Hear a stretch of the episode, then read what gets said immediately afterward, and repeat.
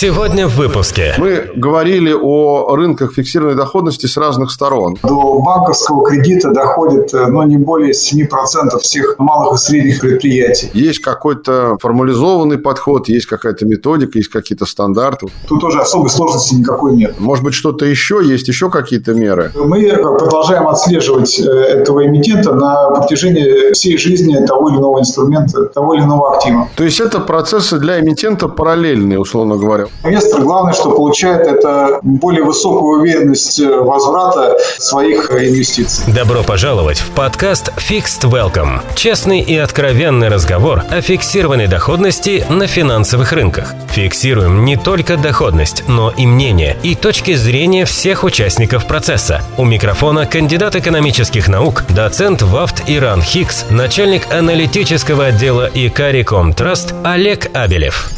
Всем здравствуйте! В эфире подкаст Fixed Welcome. Меня зовут Олег Кабелев, и мы плавно выходим на финишную прямую нашего первого, можно сказать, дебютного сезона, где мы пытались разобрать, объяснить и донести до наших слушателей наиболее важные основные вещи на рынке фиксированной доходности. Мы говорили о разных видах облигаций, мы говорили о восприятии дефолта инвесторами. Кстати говоря, последний выпуск с Александром Рыбиным, членом Совета АВО, очень рекомендую послушать послушать. Там мы подробно об этом поговорили. Ну и, пользуясь случаем, хочу сразу сказать, уважаемые наши слушатели, по мере того, как наш первый сезон подходит к концу, не оставайтесь безучастными, пишите ваши вопросы, пожелания, мысли. Мы все обязательно прочтем и уже в самом скором времени посвятим ответам на ваши вопросы отдельный эпизод. Так что korpsobakarecom.ru – это тот адрес, на который вы можете все ваши пожелания и вопросы отправлять. Ну а сегодня у нас тема, которую я, честно говоря, говоря, признаюсь, довольно давно хотел осветить в нашем подкасте, потому что мы говорили о рынках фиксированной доходности с разных сторон. Мы говорили о нем с позиции инвестора, мы говорили о нем с позиции эмитента, но мы никогда в первом сезоне не углублялись в участие государства и государственных институтов на рынке фиксированных доходов, на рынке облигаций. Когда мы говорили о ВДО, мы так вскользь да, с Дмитрием Адамидовым, главой и родоначальником телеграм-сайта Angry Bonds, так немножко начали говорить о том, что есть меры государственной поддержки тем компаниям, которые хотят привлекать капитал. Но на этом наше обсуждение и завершилось. Сегодня мы будем говорить как раз об этом. Какие есть меры государственной поддержки, как вообще меняется роль государства в поддержке компаний МСП и ВДО на финансовых рынках. И об этом мы будем говорить с нашим гостем. Я рад приветствовать в студии подкаста Fixed Welcome заместитель заместителя председателя правления МСП банка Кирилла Семенова. Кирилл, здравствуйте. Добрый день.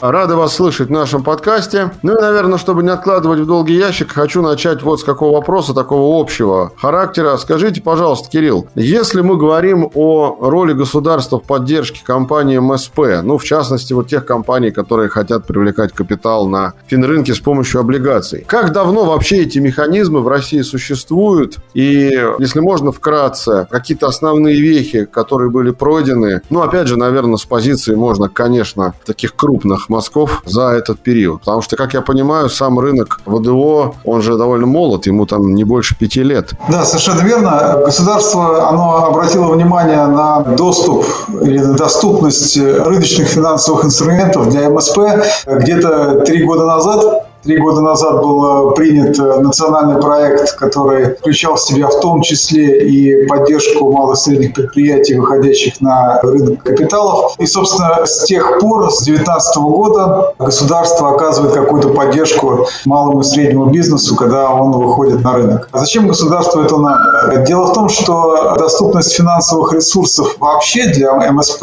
в нашей стране достаточно низкая. Если посмотреть на статистику, то до банковского кредита доходит э, ну, не более 7% всех малых и средних предприятий. И поэтому разнообразить источники привлечения каких-то средств очень важно для государства, чтобы этот сегмент экономики развивался. И вот одним из таких э, источников государство видит рынок капиталов. Доступ на рынок для компании МСП достаточно э, сложен. Помимо того, что инвесторы не очень активно покупают такие риски, тут еще добавляются достаточно высокие накладные расходы расходы, потому что МСП, они никогда не выйдут с каким-нибудь 5-миллиардным выпуском, это не их размер.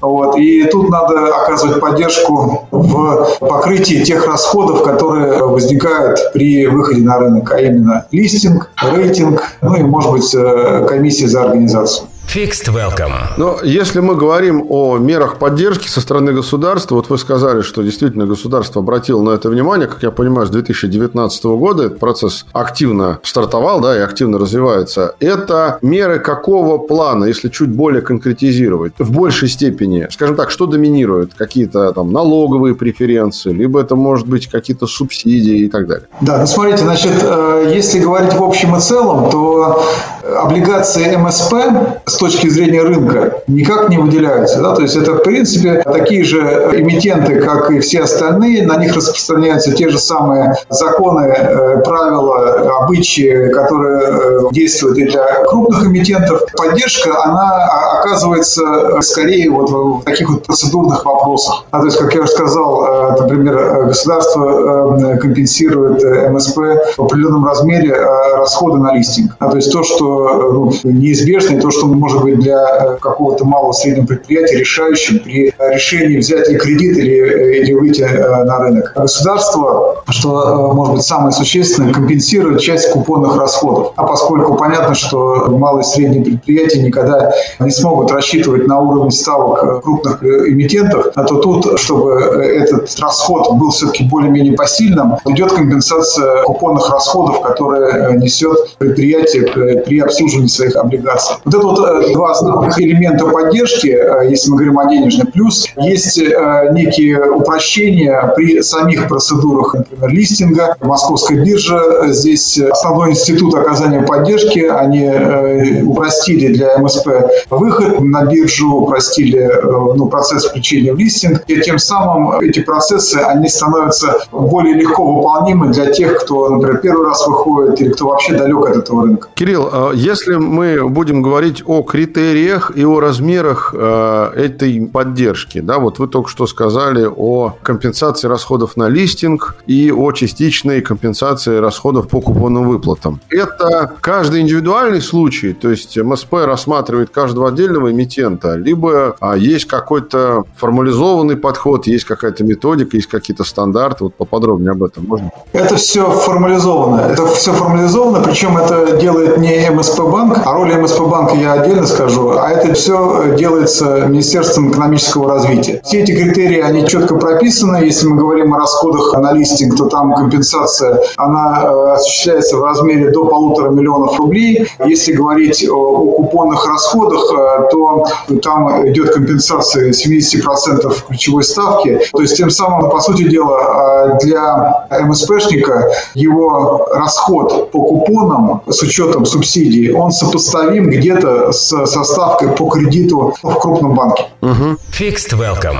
Тогда давайте вот пару слов об алгоритме скажем, потому что, может быть, нас слушают представители МСБ, вполне возможно, которые там раздумывают над тем, чтобы обратить свой взор на рынок облигаций как способ привлечения капитала. Вот какой должен быть алгоритм, основные шаги у компании, которая вправе обратиться, то есть об основаниях, когда можно обратиться, мы еще поговорим. Но, допустим, она удовлетворяет требованиям, да, критериями, она вправе обратиться за вот этими мерами. Какие шаги эмитент должен предпринять? Ну, вы знаете, если начать вот э, совсем вот э, сначала, прежде чем фокусироваться на каких-то таких уже бюрократических шагах по получению поддержки, мне кажется, важно сказать, что вообще выход на рынок предприятия, он э, должен быть сначала подготовлен как-то концептуально, да, потому что это не просто какой-то такой вот шаг, вот давайте мы сегодня сделаем банды. Все-таки это предполагает какую-то эволюцию компании, компании, то есть какой-то определенный шаг в развитии компании э, с перспективой не просто там разово выйти на рынок, да, а сделать это для себя каким-то постоянным источником финансирования. То есть нужна настройка как внутренних каких-то процессов, но самое главное, чтобы э, была компания именно э, вот, морально готова к тому, чтобы жить на рынке, чтобы предоставлять рынку какую-то информацию, в конце концов просто не делать каких-то глупостей, которые, может быть, раньше там допускались или каких-то, может может быть, нестандартных шагов, которые в той или иной степени могут поставить под угрозу э, там, финансовое положение компании, пускай даже временно. То есть, короче говоря, быть предсказуемым, готовым быть предсказуемым, готовым быть транспарентным, ну и, соответственно, настроить э,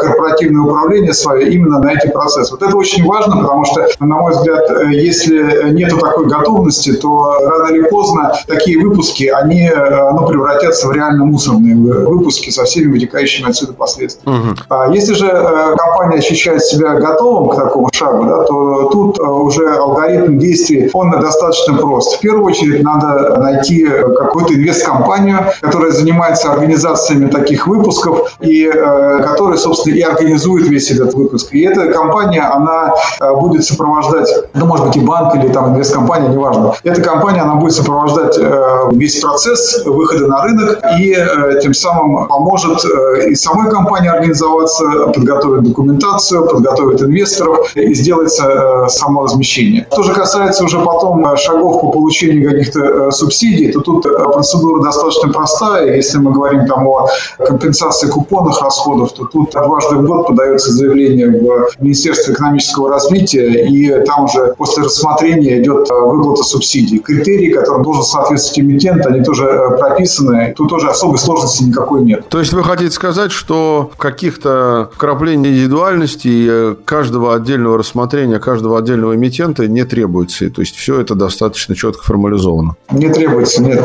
нет. Fixed Welcome. На какой стадии подключается к этому процессу МСП Банк? Вот вы сейчас говорили про Минэкономразвития. Э, смотрите, роль МСП Банка, она э, в, в том, чтобы помочь этому рынку приобрести какую-то динамику. Да? То есть какая основная сложность, э, когда совершенно незнакомый небольшой эмитент выходит на рынок? В том, что его никто не знает. То есть его никто не знает, его сложно оценить. Для того, чтобы его оценить, нужно там лезть в его отчетность и так далее, и так далее. В принципе, какая-то информация предоставляется вместе с проспектом, но э, так, чтобы досконально сказать, что э, да, он сможет потянуть такой выпуск или не сможет, это все-таки надо э, смотреть глубже. Что делает МСП Банк? МСП Банк заходит в сделки в роли якорного инвестора. Это означает, что мы берем на себя достаточно существенную долю этого выпуска.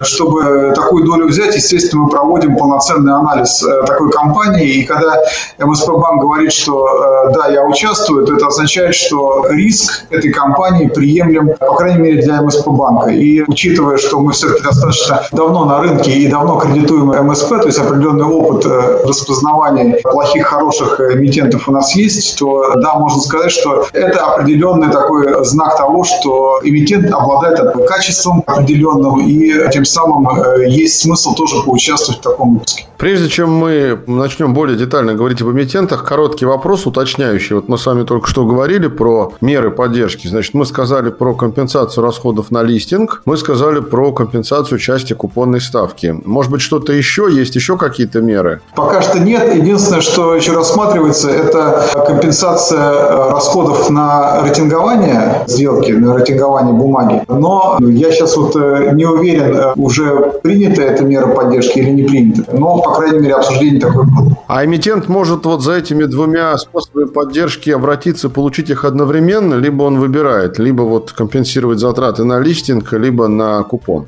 Эмитент имеет право и на то, и на другое, если он проходит по критериям. Просто листинг – это разовая субсидия, а купонная э, субсидия, она идет срока жизни бумаги. Ну и, соответственно, те эмитенты, которые не планируют выпускать биржевые бумаги, а хотят выпускать вне биржевые, то им компенсация на листинг, получается, и не нужна. Все правильно я понимаю? Да, э, им на листинг не нужна компенсация, вот, но и компенсацию по э, процентам, по купонам они тоже не получат, потому что она распространяется только на биржевые бумаги. Окей, вот мы плавно подошли к теме эмитента. Если можно, Кирилл, то, что мы сейчас до этого достаточно долго говорили про меры господдержки, а вот первичный фильтр со стороны МСП.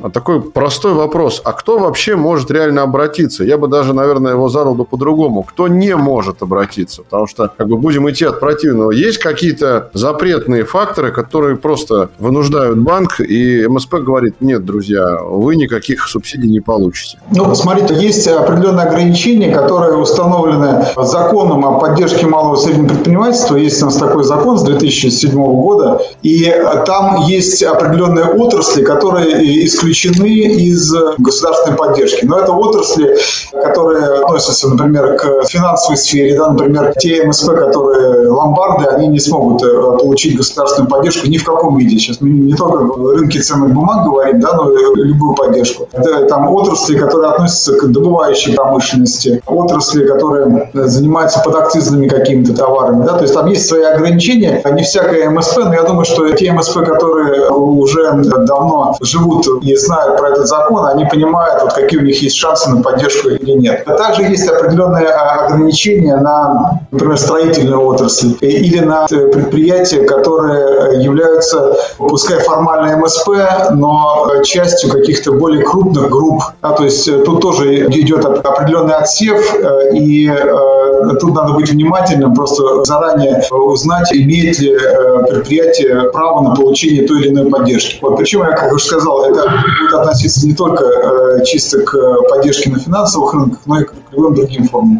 Что же касается фильтра МСП банка, когда к нам приходит какой-то потенциальный эмитент, вот, то тут, в принципе, критерий финансовой устойчивости, он что при выдаче кредита, что при поддержке какой-то эмиссии, он одинаков. Да? То есть мы оцениваем текущее финансовое состояние, его там будущее финансовое состояние, его способность э, погашать купонные платежи, в конце погашать э, основной долг. Вот, то есть тут э, ничего такого особенного и сверхъестественного и какого-то тайного знания нету. Все в рамках тех стандартов финансового анализа, которые существуют везде. То есть, конкретизируя да, и подытоживая, я так понимаю, есть базовые стандарты, которые описаны Минэкономразвития, а есть уже внутренние какие-то финансовые метрики, которые предъявляет в качестве требований на соответствие сам банк МСП. Совершенно верно, да. Есть критерии отбора на поддержку, а есть э, критерии финансового анализа, которые применяем мы уже, исходя из нашего видения рисков, из нашего риска аппетита и так далее.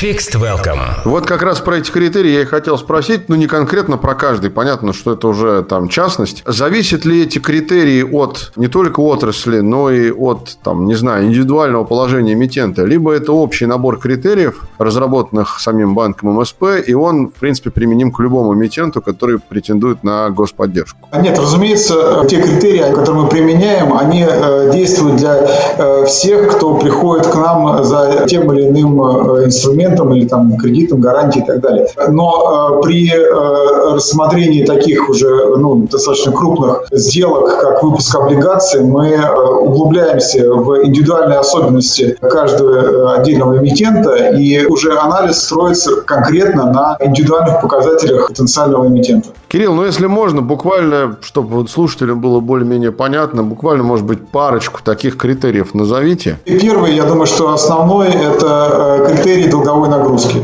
А, то есть э, она должна быть на уровне, э, который предприятие сможет потянуть, исходя из своей вот будущей деятельности. Да?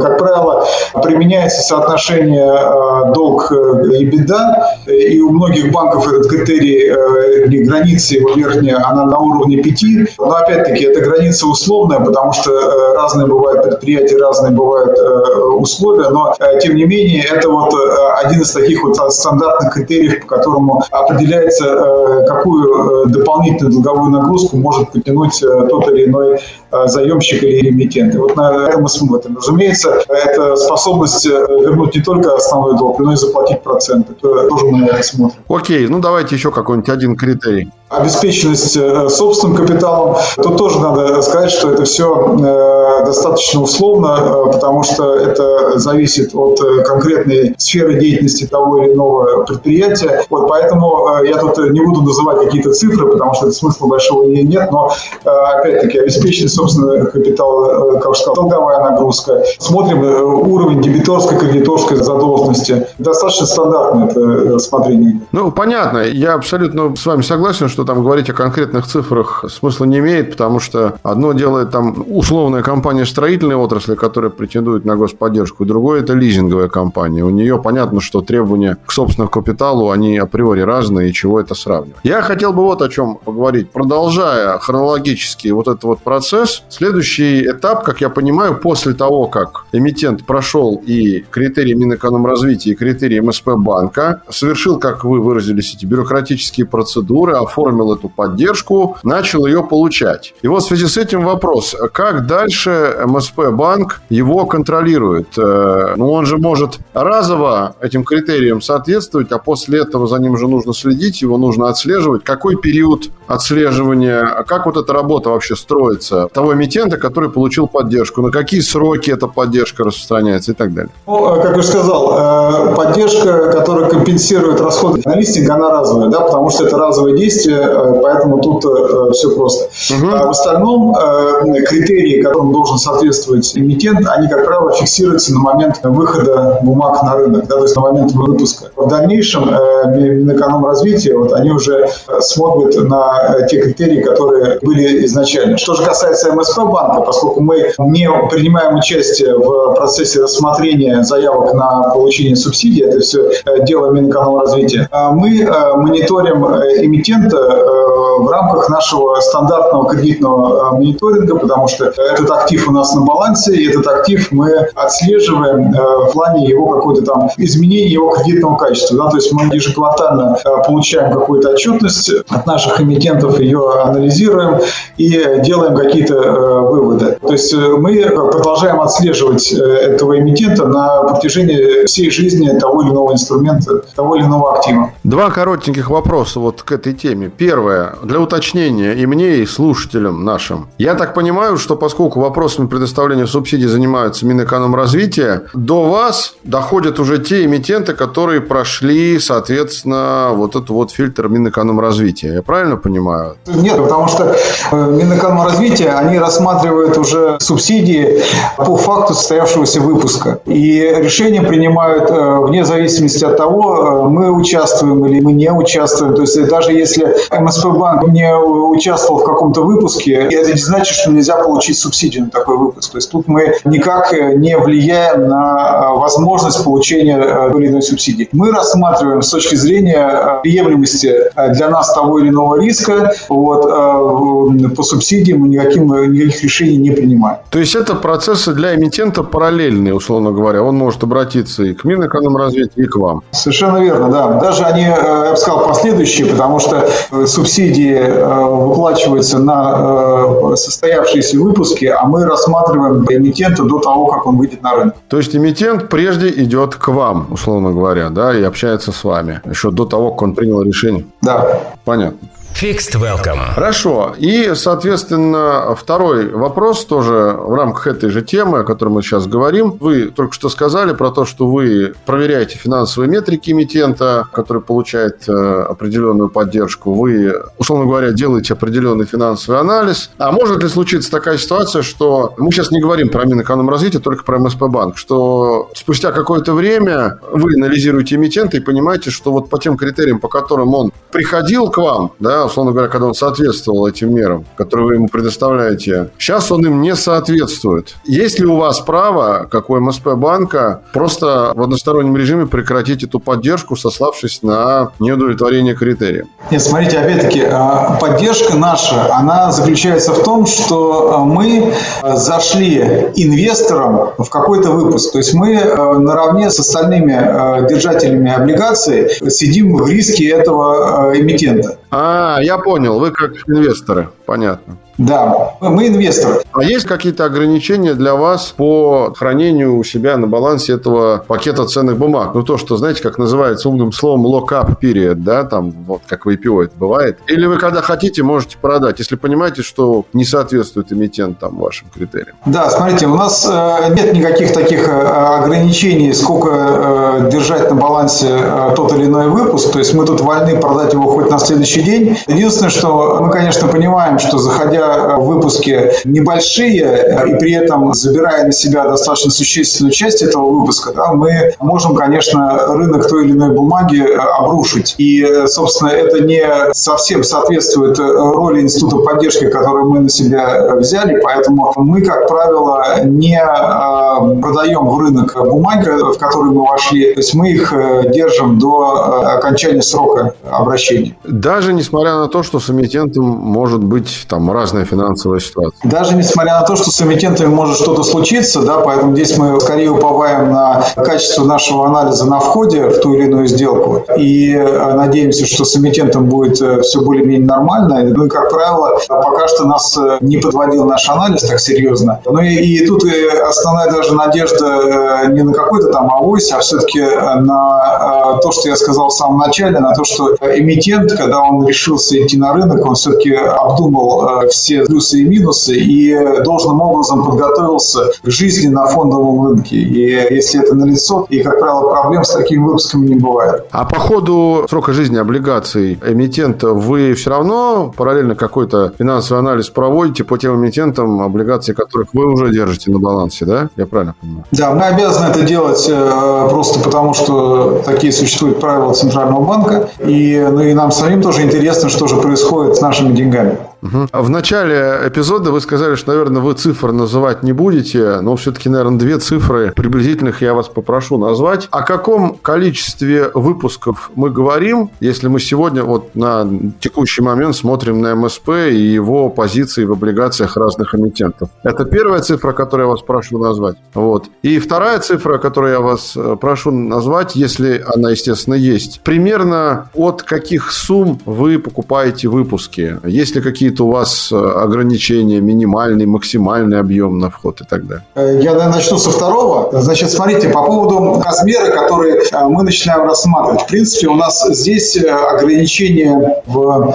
сторону уменьшения, их нету. Но есть ограничения, которые объективно существуют на рынке. Потому что если мы будем говорить о каких-то совсем маленьких выпусках, да, то если пересчитать накладные расходы, которые, как правило, там фиксированные, то если их пересчитать считать в э, дополнительную вставку, то э, ставки для эмитента получатся заоблачными. Поэтому э, я думаю, что никто, никакой эмитент сам не захочет делать выпуск на 5 миллионов рублей, и ни один организатор не возьмется за такие небольшие выпуски. Если говорить по нашему опыту, то, как правило, выпусков меньше 50 миллионов рублей в секторе МСП их не бывает. То есть ниже 50 никто не опускается. И если говорить о верхней границе, то Э, сам э, размер МСП, он э, тоже не позволяет уходить там в какие-то там недостижимые высоты. Я просто тут напомню цифры, да, вот, что есть МСП по нашей классификации, по российской классификации, это не нами установлено, это опять-таки в том законе, о котором я упоминал, так что МСП является предприятием, которое делает не более 2 миллиардов выручки в год. Соответственно, если 2 миллиарда выручки, да, то тут, конечно, нельзя говорить о том, что будут какие-то 10 миллиардные выпуски облигаций, это просто э, невозможно э, чисто по цифрам. Угу. Максимальные выпуски, в которых мы участвовали, выпуски МСП, это был 1 миллиард рублей. Но это достаточно редкая сумма, как правило, там больше полумиллиарда рублей выпусков не бывает в секторе МСП. Сколько их всего выпусков на рынке было таких, которые соответствуют критериям МСП, я тут сказать не могу. Нет, нет, Кирилл, не сколько выпусков, что соответствует критериям. Нет, вот на текущий момент сколько выпусков на балансе МСП. Вот я это имел в виду. А, хорошо. Начиная с 2019 года мы э, поддержали 16 выпусков. Угу. Если в деньгах по выпускам это 2,6 миллиарда, по-моему, суммарные по выпускам, ну и, соответственно, наше участие, оно, как правило, где-то там от 40 до 50 процентов выпуски. Э, вот. Ну, соответственно, можно посчитать, сколько э, объема мы взяли на себя. Ну и получается в этих 2,6 миллиардах и 16 16 выпусках есть какой-то один выпуск, который вот на миллиард, да, там больше, почти получается половина, да? На самом деле это э, 2,6, это суммарно наше участие за все эти годы, а выпусков было на 6,5 миллиардов. Вот, вот какая правильная цифра. Угу, я понял. Fixed Welcome. Еще две темы, которые не могу не осветить и не задать вопрос на эту тему. Мы ближимся плавно к завершению. Вот мы говорили о этом процессе с позиции эмитента, поговорили даже с позиции государства немного, но мы забыли, пожалуй, о самом главном участнике этой процедуры или, скажем так, процессов да, на финансовых рынках. Это, конечно, инвестор. И поэтому вы уж простите, Кирилл, я задам вопрос в лоб. Вот слушают нас сейчас инвесторы потенциальные и думают, ну вот что-то рассказывают нам про льготы со стороны эмитента, все вроде так хорошо, субсидирование купонов, это все замечательно. И вопрос, а какие преимущества от этого получу я? Спрашивает себя там среднестатистический инвестор. Вот э, если можно, Кирилл, вкратце расскажите, какие преимущества от приобретения облигаций льготируемых компаний или субсидируемых, да, которые пользуются поддержкой МСП, получает инвестор и почему? Ну, смотрите, на самом деле инвестор никаких этих субсидий не видит. Это первое, да, то есть он видит ставку купона, он видит э, эмитента и решение свое принимает, э, исходя вот из этих э, критериев и так далее. Что же в конечном итоге получает инвестор от того, что есть субсидия, которую он не видит? Это в первую очередь сама финансовая нагрузка на эмитента, она за счет субсидии а, уменьшается. И учитывая, что процент, который приходится платить эмитенту за выпуск облигаций достаточно высок, то компенсация части этого процента со стороны государства, она, конечно, существенно облегчает ему обслуживание этих облигаций. Тем самым вероятность того, что в нужный момент времени будет осуществлен возврат этого выпуска, он, конечно, повышается. То есть даже если мы видим какой-то заоблачный процент, и, конечно, первая мысль, а почему эмитент предлагает такую высокую купонную ставку, да, может быть, у него же там совсем аховое состояние, и ему прям просто деньги нужны позарез, и любую ставку готов платить, да, то это не всегда нужно думать именно в том направлении, что просто эмитент старается сделать свой выпуск более привлекательным для инвесторов, а отчасти ему этот, этот высокий процент будет скомпенсирован. То есть, э, как я сказал, инвестор главное, что получает, это более высокую уверенность возврата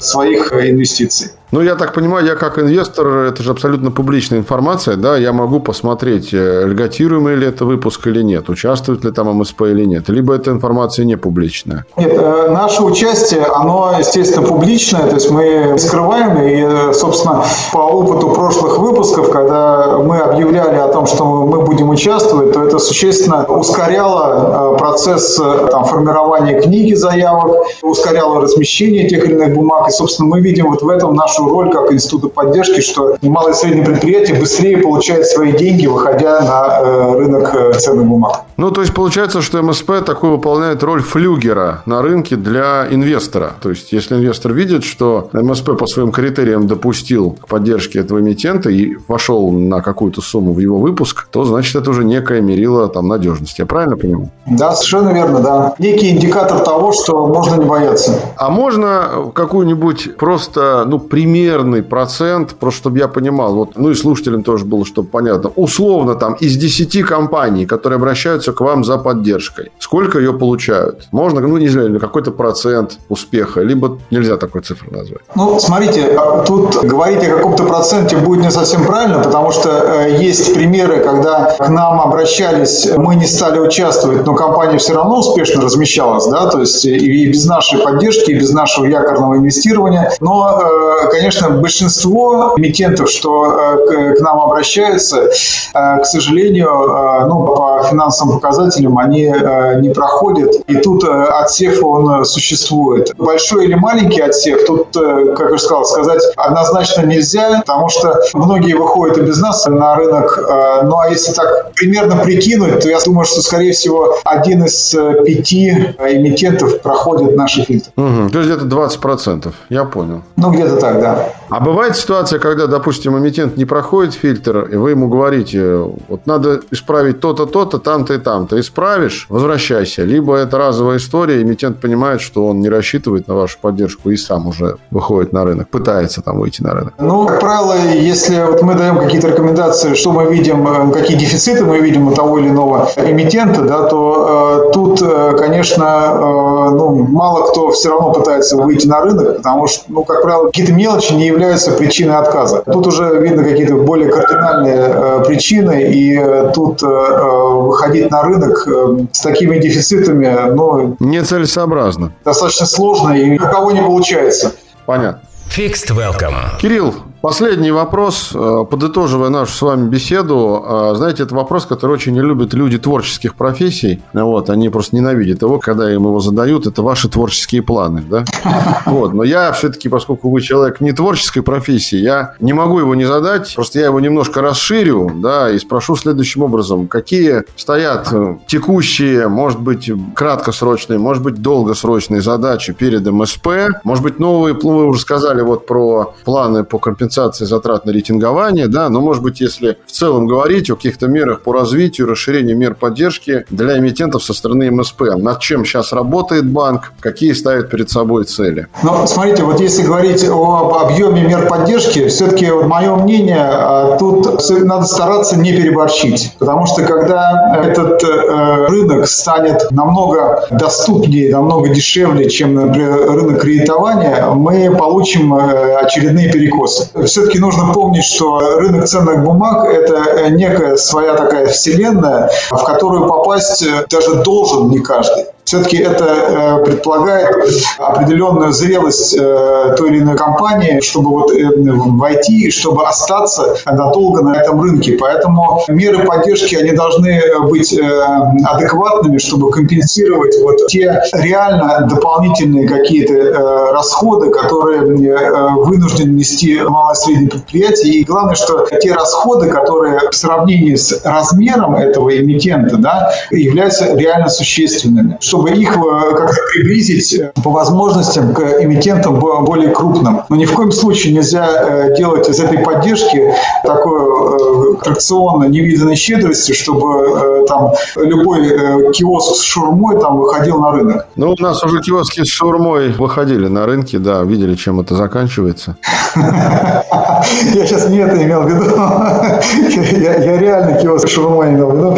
Рынок должен оставаться со своими правилами, со своим уровнем расходов, чтобы не было э, каких-то серьезных исключений ни для кого, будь то это МСП, будь то не МСП, там кто угодно, да, потому что э, иначе мы э, создадим какие-то параллельные рынки, которые и будут жить только за счет какой-то поддержки. А это неправильно. Все-таки наша задача не создавать такие параллельные рынки, тратя на них государственные средства, а просто расширять тот единый рынок, который у нас существует. В этом самое главное. Но если мы говорим конкретно о субсидиях, я считаю правильным, да, что если, э, например, устанавливаются требования для обязательного рейтингования, небольшим эмитентам нужно его компенсировать. Может быть, не 100%, может быть, 75% или сколько-то. Это необходимо. То же самое про листинг, то же самое про купоны. Мне кажется, сейчас вот этот вот объем э, субсидирования, он э, вполне адекватен нынешней нашей ситуации и вполне помогает таким эмитентам выходить на рынок, не разрушая какие-то вот базовые основы или принципы, которые на этом рынке работают. Кирилл, остается только надеяться, что те меры, о которых вы говорили, о которых мы с вами сегодня довольно подробно говорили для наших слушателей и по рейтингованию, и по купону, и по листингу, они будут в дальнейшем притворяться в жизнь. Маленький вопрос из серии постскриптум, да, к письмам. Вот э, я хотел его спросить, но не стал прерывать канву. Вот мы говорим про компании малого и среднего бизнеса. Вот вы сказали, выручка, по-моему, не больше двух миллиардов рублей, да, должна быть. А вот если происходит такая ситуация, что эмитент пользуется вашей поддержкой, у него прям так все хорошо, что у него выручка уже не 2, а больше, он автоматически лишается да, этих преференций со стороны МСП, потому что он уже не МСП. Совершенно верно, да. Но получается, что поддержка сработала, и он вырос до э, более крупного предприятия. Собственно, то, что и государство и хочет видеть, э, что малый и средний бизнес все-таки дорастал до, э, до крупного, вот, и тем самым был более стабилен, устойчив и, и так далее далее. Дай бог, как говорится, ваши слова, да, Богу в уши. Спасибо большое, Кирилл. Мне кажется, что мы достаточно так подробно с вами разобрали обсуждали тему с государственной поддержкой, но это только начало большого пути. Я думаю, что по мере того, как мы будем в своем а, подкасте эту историю обсуждать, мы будем к ней еще не раз возвращаться. Напоминаю, что о мерах государственной поддержки эмитентов а, в сегменте малого и среднего бизнеса на рынках капитала мы говорили с заместителем председателя правления МСП банка Кириллом Семеновым. Кирилл, еще раз большое спасибо за то, что пришли. Да, спасибо вам, что пригласили. Спасибо. До свидания. Спасибо, Кирилл. Уважаемые слушатели, еще раз напоминаю вам, пожалуйста, слушайте все предыдущие эпизоды подкаста Fixed Welcome. Там очень много всего интересного. Мы вышли на финишную прямую. В самое ближайшее время мы будем заканчивать первый сезон и будем отвечать на ваши вопросы. Если вы еще не успели послушать эпизоды, послушайте первый эпизод с Ильей Винокуровым, послушайте эпизод с основателем канала Angry Bone с Дмитрием Адамидовым. Ну и, конечно, послушайте эпизод с Игорем Файнманом, где мы говорили о том, как правильно подходить подходить к выбору облигаций со стороны обычного инвестора, который только выходит на долговой рынок и еще не имеет никакого опыта. Слушайте нас на всех стримах, обязательно пишите на korpsobakarecom.ru и в конце сезона мы обязательно ответим на все ваши вопросы. Всем спасибо. Меня зовут Олег Кабелев. С вами подкаст Fixed Welcome. Увидимся. До встречи. Пока. Напоминаем, что подкаст Fixed Welcome можно послушать на Apple подкастах, Google подкастах, CastBox, Spotify и Яндекс.Музыке.